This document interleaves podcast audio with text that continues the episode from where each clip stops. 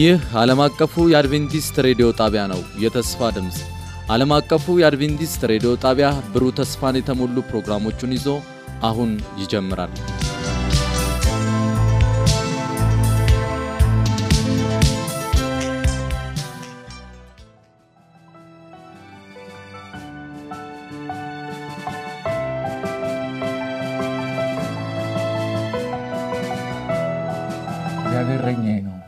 የሚያሳጣኝም የለም።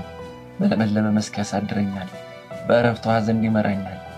ነፍሴን መለሳት፣ ስለ ስሙም በጽድቅ መንገድ መራኝ። በሞት ጥላ መካከል እንኳ ብሄድ አንተ ከኔ ጋር ነህና ክፉን አልፈራም። በትርህና ምርኩዝህ እነሱ ያጽናኑኛል። በፊቴ ገበታን አዘጋጀህልኝ፣ በጠላቶቼ ፊት ራሴን በዘይት ቀባ። ጽዋዬም የተረፈ ነው። ቸርነትና ምሕረትህ በሕይወቴ ዘመን ሁሉ ይከተሉኛል። በእግዚአብሔር ቤት ለዘላለም እኖራለሁ። አሁን ያልኩላችሁ የመጽሐፍ ቅዱስ ክፍል መዝሙር 23 ነው። ታዋቂው የተሃድሶ ንቅናቄ መሪ ማርቲን ሉተር እንዲህ ሲል ተናግሮ ነበር።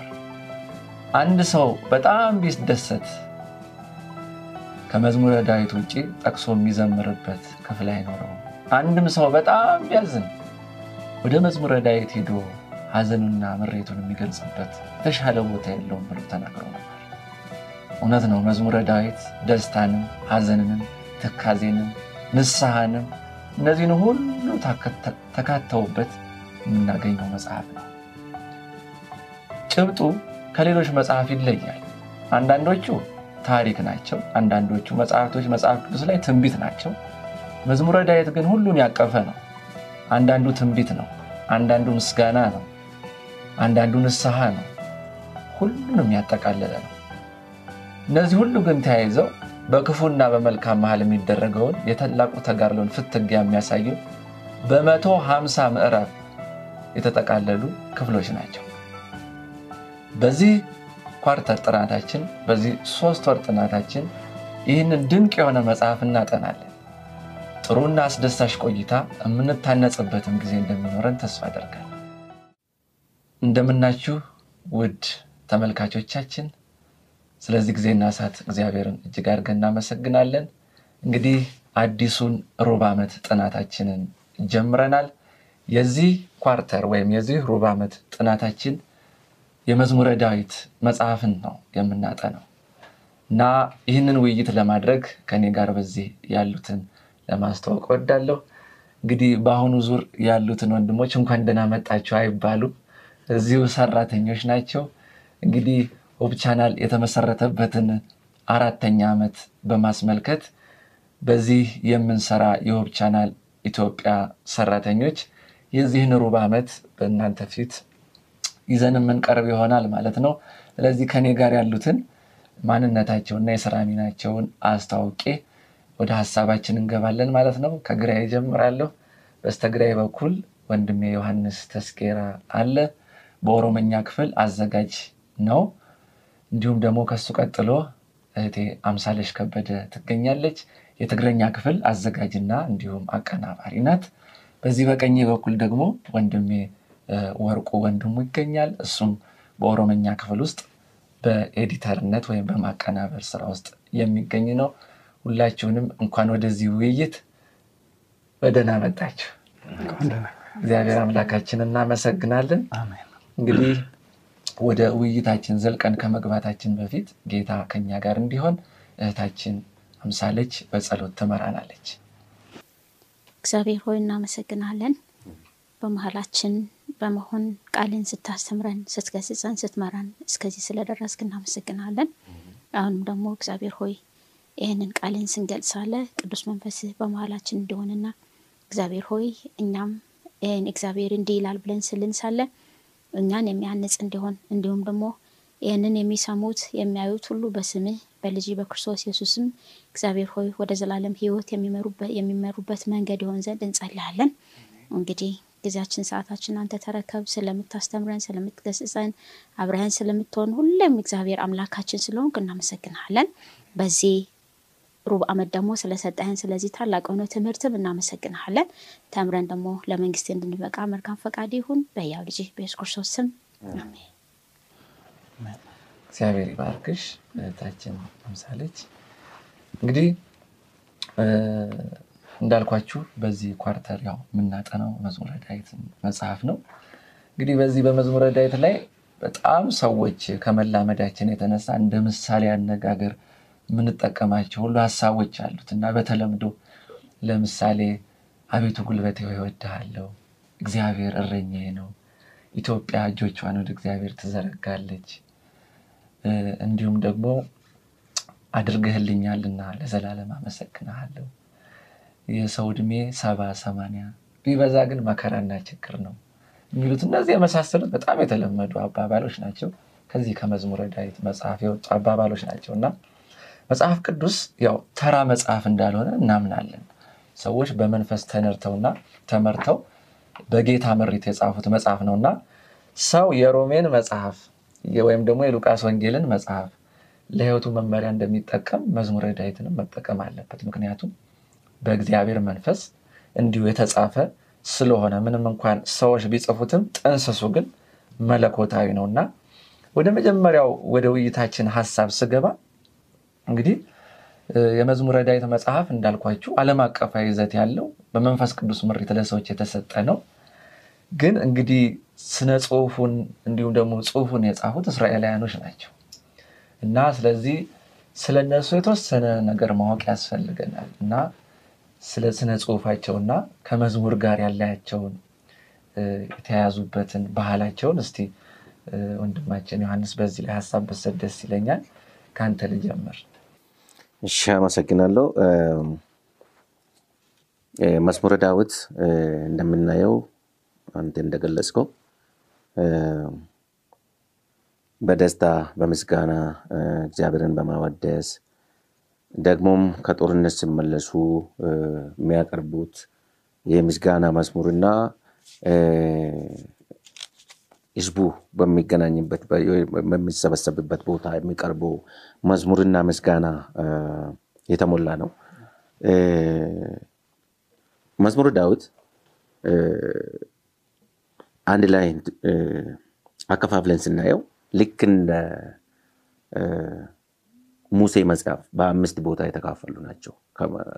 ከአንደኛው ምዕራፍ እስከ እስከ መቶ ሀምሳ ድረስ ላለው ማለት ነው። ከአንደኛው ምዕራፍ እስከ አርባ አንደኛው ምዕራፍ እና ከአርባ ሁለት እስከ ሰባ ሶስተኛው ምዕራፍ በተጨማሪ ደግሞ ከሰባ ሶስት እስከ ሰማንያ ዘጠኝ ከዘጠና እስከ መቶ ስድስት ከመቶ ሰባት እስከ መጨረሻው ብለን መከፋፈል እንችላለን። እነዚህን አከፋፍለን ስናየው የምስጋና ዝማሬዎች፣ የታሪክ መዝሙሮች፣ የመሲህ መዝሙሮች በተጨማሪ ደግሞ ጠላቶችን አሸንፈው ሲመለሱ የሚዘመሩ መዝሙሮች አሉ። እስራኤላውያን ወይም ኤብራውያን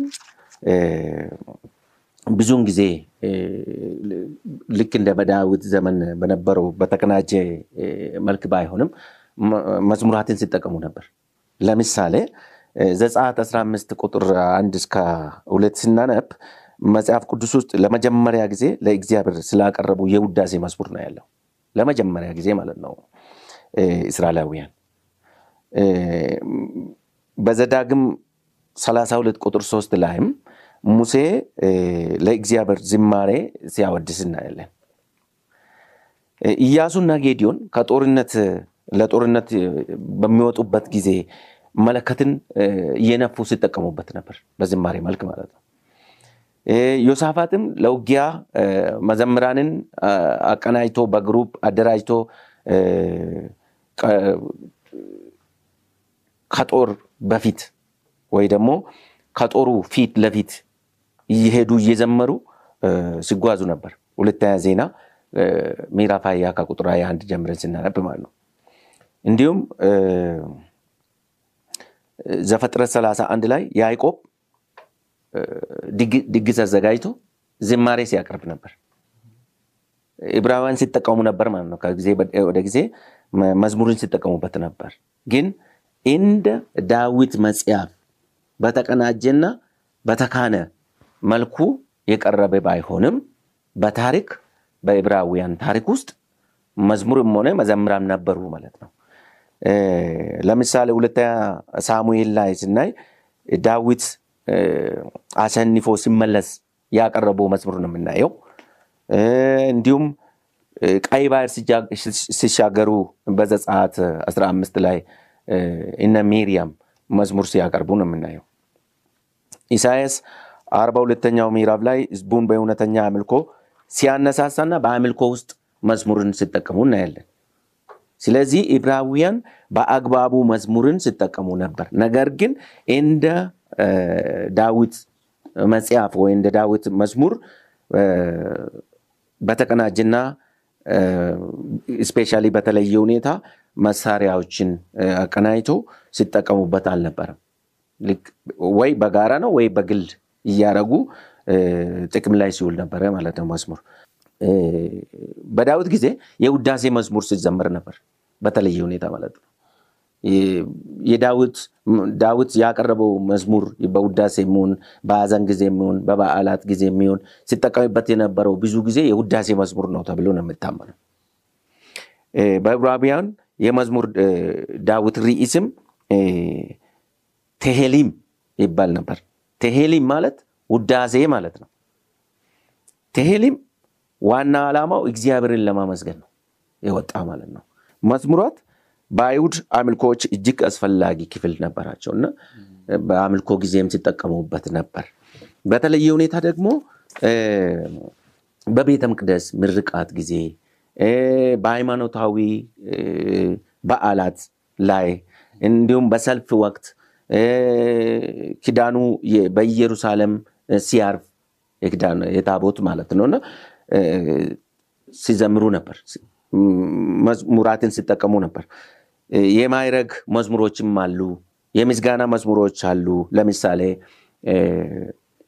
መዝሙር ዳዊት መቶ አያን እስከ መቶ ሰላሳ አራት ስናነብ የማይረግ ዝማሬዎች ነው የሚባሉት እና የመንፈሳዊ ጉዞ መዝሙሮችም በማባል የሚታወቁ አሉ።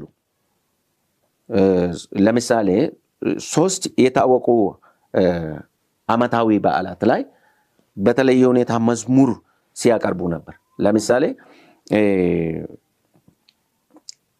በግብፃውያን ሀሌል ወይ ደግሞ ሀሌል ማለት መዝሙር ነው አይደል? የተለየ መዝሙር ወይ ደግሞ ከፍተኛ ሀሌል የተባለውን ሲዘምሩ እናያለን።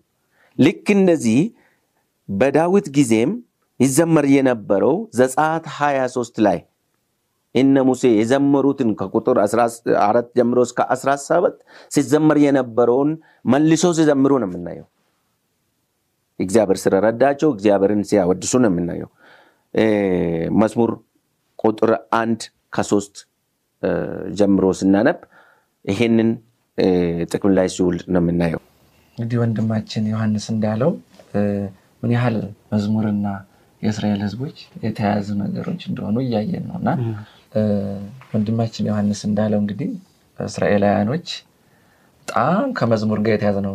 በተለይ ደግሞ የቤተ መቅደሱ ስርዓት እያንዳንዱ ታቦቱ ሲወጣ ሲገባ፣ እያንዳንዱ በሚሰሩ ስራዎች መዝሙር ነበረው ወንድም ዮሐንስ እንዳለው እና በተለይ ደግሞ በጣም የሚያስገርመው ሁለተኛ ዜና ምዕራፍ ሀያ ላይ ጦርነት እንኳን ሲወጡ መዝሙር እየዘመሩ ነበር የሚወጡት ይላል እና ውጊያቸውን ሁሉ የሚያካሂዱት በመዝሙር ነበር። ይሄ ምን ያክል ህዝቡ ከዝማሬ ጋር ወይም ከመዝሙር ጋር የተያዘ እንደሆነ ነው የምናየው እና መዝሙር ለነሱ ወይም ለእስራኤል ህዝብ ይሄ ከቃላት ድርደራ ያለፈ ነበር። ህይወታቸው ጋር በጣም የተሳሰረ ነበር እና በዚህም ዘመን አሁን አሁን የምናያቸው ነገሮች አሉ እና መዝሙር ሲመጣ ሰዎች ወይ በጣም የሚደነቁት በሙዚቃ መሳሪያው አጫወት ነው በጣም የሚደነቁት በግጥሙ ነው እንጂ በጣም ወደ ህይወታችን አናስገባቸውም እና ነገር ግን መዝሙሮች በጣም ለህይወታችን ጥልቀት ሊኖራቸውና የህይወታችን አንድ ክፍል ሆነው በአድናቆት የምናልፋቸው ሳይሆኑ ለራሳችንም ህይወት እንደ ስብከት የሆኑ መርሆች ስለሆኑ ለህይወታችንም እንድንጠቀማቸው ያሳስበናል። ይሄ ክፍል ወደ ቀጣዩ ሀሳብ ስንሄድ እንግዲህ ሲባል እንደነበረው ምንም እንኳን ወደኛ ወደ አማርኛ ቋንቋ ሲተረጎም መዝሙረ ዳዊት ተባለ እንጂ እስራኤልያኖች ቅድም ወንድም ዮሐንስ ሲል እንደነበረው ቴሂሊም ነው የሚሉት ውዳሴ ማለት ነው። እና ይሄ ከግሪኮ የመጣው እንግሊዝኛው ሳልምስ የሚባለው ማለት ነው። እሱም መዝሙር እንደማለት ነው እና በዚህ በመዝሙረ ዳዊት ተብሎ የምንጠቀመው መጽሐፍ ላይ የእሱ የዳዊት ብቻ መዝሙሮች አይደሉም። የቆሬ ልጆች መዝሙሮች አሉ፣ የአሳፍ መዝሙሮች አሉ፣ የኤታን መዝሙሮች አሉ፣ የሙሴ መዝሙር፣ የሰለሞንም መዝሙሮች አሉ እና በሚገርም ሁኔታ አንዳንድ ቦታዎች ላይ የራሳቸውን ሕይወት ድካማቸውን ሁሉ እያስገቡ ሲዘምሩ እናያለን። ለምሳሌ መዝሙር ምዕራፍ 51 ላይ ዳዊት ከቤርሳቤ ጋር በኃጢአት በወደቀ ጊዜ በጣም ሕይወቱን ዝቅ አድርጎ በደሉ እየተሰማው ሲያቀርብ እናየዋለን። እንዲሁም መዝሙር 88ም ላይ በተመሳሳይ እና የእነዚህ ሰዎች የራሳቸውን ያንን ልምምዳቸውን በዚህ ቦታ ላይ ማስቀመጣቸው እንደው ለእኛ ለዚህ ዘመን ላለ ነው ወይም ይሄ ጽሑፍ ለደረሰን ሰዎች እንደው የሚሰጠን ጥቅም አለ ወይ? ይህንን ሀሳብ ወርቁ እንዲያነሳው ፈልጋለሁ። አመሰግናለሁ ወንድሜ አብኔዘር፣ ጥሩ ጥያቄ ነው ያነሳው። እውነት ነው መዝሙረ ዳዊት በጣም አስፈላጊ የሆነው መጽሐፍ ነው ከመጽሐፍ ቅዱስ ውስጥ ማለት ነው እና ይሁን እንጂ ዛሬ እኛ በሕይወታችን ልንጠቀምባቸው ከሚያስፈልጉ መጽሐፍ አንዱ ነው ማለት ነው። አሁን አንተና ወንድሜ ዮሐንስ እንዳነሳችሁት መዝሙረ ዳዊት በእስራኤላውያን ዘመን ውስጥ ሲጠቀሙበት የነበሩ እስራኤላውያን ብዙ የሆነ አገልግሎት አገልግሎት ነበረው ማለት ነው እና ብዙ መዝሙሮች ሲዘመሩ የነበረው ለምስጋና፣ ለለቅሶ ጊዜ ልንለው እንችላለን፣ ለሀዘን ጊዜ ለማለት ነው። በተጨማሪ ደግሞ የደስታ ጊዜ ከአሸንፎ ከጦርነት አሸንፎ ሲገቡ እግዚአብሔርን የሚያመሰግኑበት እንደገና ደግሞ ለአምልኮ ጊዜ የሚጠቀሙበት ብዙ የሆኑ አገልግሎቶችን ከእግዚአብሔር ፊት መስዋዕትን ሁሉ ሲያቀርቡ ሲጠቀሙበት የነበረ ታሪኮችን እናያለን ማለት ነው በመጽሐፍ ቅዱስ ውስጥ። ይሁንና መዝሙረ ዳዊትን ግን በብዛት ሲጠቀሙት እናያለን እና በተለየ መልኩ ዳዊት ላይ ትኩረት የሚያደርገው ብዙ የዳዊት ጸሎቶችና የእሱ አገልግሎቶች የእሱ የጻፋቸው ግጥሞች ብዙ ነገሮች በዛ ውስጥ አሉ። ግን የዳዊት ብቻ ነው ለማለት አንችልም። ምክንያቱም ብዙ የእስራኤላውያን ዘማሪዎች ነበሩ፣ እነሱም የጻፉት ግጥሞች ስለነበሩ ማለት ነው በዛ ውስጥ እና በተለየ ደግሞ ዛሬ እኛ ያ የመዝሙረ ዳዊት በሕይወታችን ውስጥ ለእኛ ምን ጥቅም አለው፣ እኛ ምን ይጠቅመናል ብለህ በጠየቀው ጥያቄ ላይ እንግዲህ ዳዊት ስፔሻሊ አሁን ያነሳው መዝሙር አምሳ አንድ ላይ ብዙ ሰዎች የሚጠቀሟት ጥቅስ ነች። ለምሳሌ ያ ጥቅስ ንፍሳ የሚገቡበት ጥቅስ ነች። መዝሙር አምሳ አንድ ማለት ነው። ዳዊት ባመነዘረ ጊዜ ከእግዚአብሔር በራቀበት ጊዜ ያ የእግዚአብሔር ነቢይ መጥቶ ንሳ እንዲገባ ወደ እግዚአብሔር እንዲመለስ በነገረቡ ጊዜ ዳዊት ያ የተጠቀመው ቃል በጣም የሚገርም ቃል ነበር። ኃይለኛ ቃል ነበር የተጠቀመው በዛ ጊዜ ማለት ነው እና እጠበኝ፣ አስዳኝ እኔም እንደ በረዶ ነጭ እሆናለሁ ብሎ የጸለየው ያ ጸሎት በጣም የሚገርም ጸሎት ነው እና እግዚአብሔርም ራራለት በዛ ጊዜ ማለት ነው እና እሱም በጸሎቱ መሰረት አልተውም አልጣለውም እግዚአብሔር እና በዛኑ ጊዜ ነቢዩ ተመልሶ ነገረው አለ አትሞትም፣ ስለ ኃጢአት አትሞትም አለው። ግን ምን ትሆናለህ? ያ የሰራው ኃጢአት ዋጋ ያስከፍላል በዚህ ምድር ላይ ብሎት ነበረ እና ብዙ ጊዜ የምናደርጋቸው ኃጢአት ከእግዚአብሔር ሊያርቁን ይችላሉ። ብዙ ችግሮች አሉ። እንግዲህ በዚህ ምድር ላይ ሰው ሲመላለስ ከብዙ ነገሮች ጋር ይጋጫል እና ብዙ ችግሮች ሊፈጠሩ ይችላሉ፣ ከእግዚአብሔር ጋር የሚያጋጩ ነገር ማለት ነው እና በንስሐ ወደ እግዚአብሔር ከምንመለስባቸው ጥቅሶች መካከል መዝሙር አምሳ አንድ በጣም ጠቃሚ ነው እና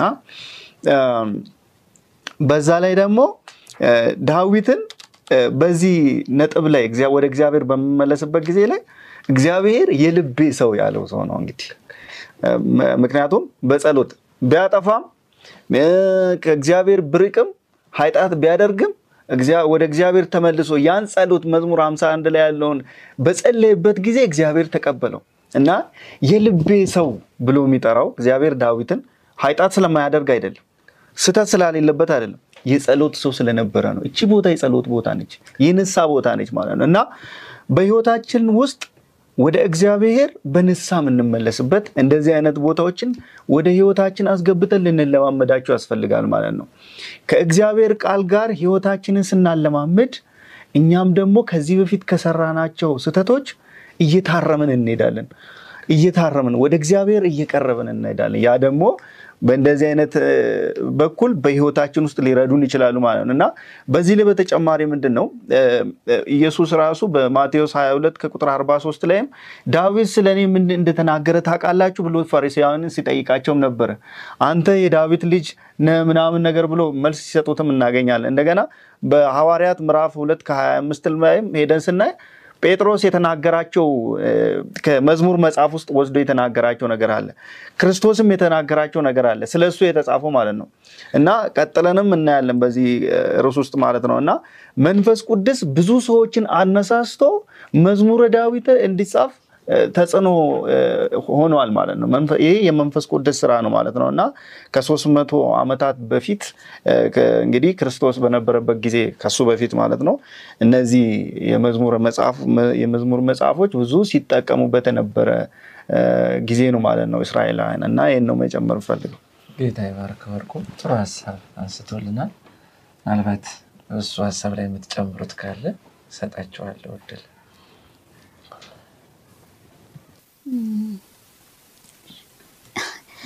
አዎ አሁን እንዳየነው መዝሙሮቹን የዘመሩት እንግዲህ ብዙ ጊዜ እንደምናምነው እኛ ባለ መዝሙሩ እያልን ነው መዝሙረ ዳዊትን የምንጠቅሰው ማለት ነው። ግን መዝሙሩን የዘመሩት ዳዊት ብቻ እንዳይደለ እናያለን። ብዙ ሰዎች የዘመሩት መዝሙር ነው እዛ ውስጥ ያለው እና ይሄ መዝሙር ደግሞ አንዳንድ ጊዜ መከራቸውን ያስታውሳል። አንዳንድ ጊዜ ደግሞ ደስታቸውን ያስታውሳል። አንዳንድ ጊዜ ደግሞ በቃ እግዚአብሔርን ማክበር ብቻ ማመስገንን የሆነ በቃ ሀሌሉያ ነፍሴ እግዚአብሔርን ባርኪ እልል በሉ ለእግዚአብሔር ክብር እያሉ ሲዘምሩ እናገኛቸዋለን ማለት ነው እና እግዚአብሔርን ለታማኝነቱ ለፍቅሩ ምን ያደርጋሉ? ከፍ ከፍ ያደርጋሉ።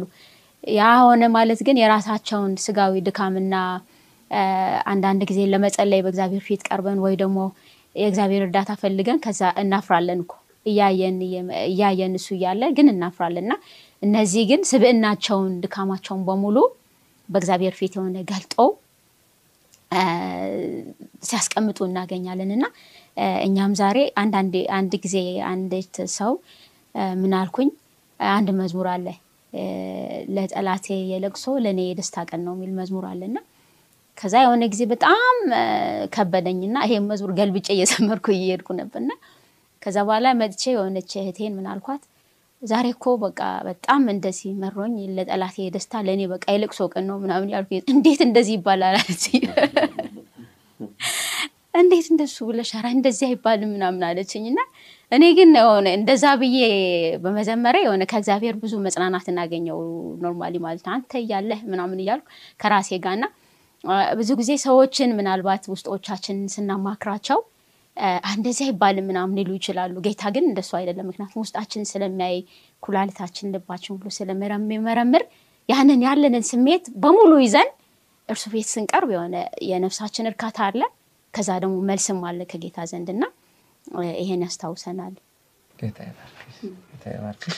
እንግዲህ ወንድሜና እህቴ እንዳሉት ነው እና በጣም መጽሐፍ ቅዱስን አስደሳች መጽሐፍ ከሚያደርጉት መሀል የሰዎች በጎ ጎን ብቻ አልተቀመጠልንም። ድላቸው ሁልጊዜ አሸናፊዎች ብቻ ሰዎች ቢጻፉ ኖሮ ውድቀት ሲደርስብን ተስፋ እንቆርጥ ነበር። ምክንያቱም የጌታ ሰው ሁሌ ሙሉ እንደሆነ ይሳልብናል። ግን ለምሳሌ የእምነት አባት የተባለው አብርሃም ራሱ እምነት ሲያጣ ታዩታላችሁ እኮ አንዳንዴ እንደ ልብ የተባለው ሰው ቅድም ወርቁ እንደ ልብ የተባለው ዳዊት አንዳንዴ ከጌታ ሀሳብ ወድቆ በኃጢአት ውስጥ ሲጠልም እንዲሁ ትመለከቱታላችሁ። ግን ተመልሰው ደግሞ ተነስተው በጌታ ፊት ሙሉ ሲሆኑ እንመለከታለን። እና ዕብራውያን 12 አንድ ላይ እንደሚለው እነዚህ እንደ ደመና የከበቡን ምስክሮቻችን ናቸው። እና እህቴና ወንድሜ እንዳሉት እኒህ የተጻፉልን ለእኛም ውድቀት መጽናኛ እንደም- እንደምንነሳ ወድቀን እንደማንቀር ትምህርት የሚሰጡን ናቸው። እና ይህንን የምትከታተል እህቴ ወይ ወንድሜ ምናልባት ያለህበት ያለሽበት ህይወት ተስፋ መቁረጥ ተስፋ ማጣት ቢሆን ቃሉ እንዲህ ይለናል። ልትነሳ ትችላለህ ልትነሺ ትችላለሽ የትኛውም የኃጢአት ርቀት ላይ ጌታ ደርሶ ሊያወጣ ሊያወጣሽ ይችላል የሚል ተስፋ አለው። እና በዚህ ተስፋ እየታነጽንና እየተጽናና እንድንኖር ጌታ ይርዳል አሁን ለተወሰነ ጊዜ አፍታ ረፍት እንወስዳለን። ከረፍት ስንመለስ መዝሙርን በምን አይነት ጊዜ ነው የምንዘምረው? ደስ ሲለን፣ ሲከፋን፣ በምን አይነት ሰዓት ነው? ወቅትስ አለው ወይ የሚለውን ይህንን የምናጠና ወይም የምንመለከት ይሆናል። አብራችሁን ቆዩ።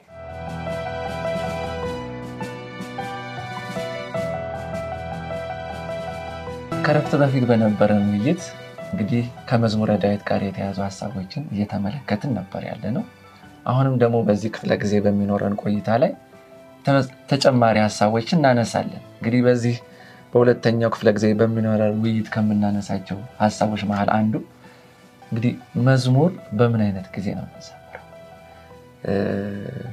አንዳንዱ ሰው አይ መዝሙር ለማመስገን ብቻ ነው የሚል ሰው አለ። አንዳንዱ ሰው ደግሞ ቅድም አንቺ እንዳልሽው ሲከፋሽ እንደዘመርሽው እንደው ስንከፋ ነው መጽናኛ ነው የሚለው አሉ እና እንደው በምን አይነት ጊዜ ነው መዝሙር የሚያስፈልገን እስቲ የሚለውን እህታችን ቹቹ ሀሳብ ስጭ።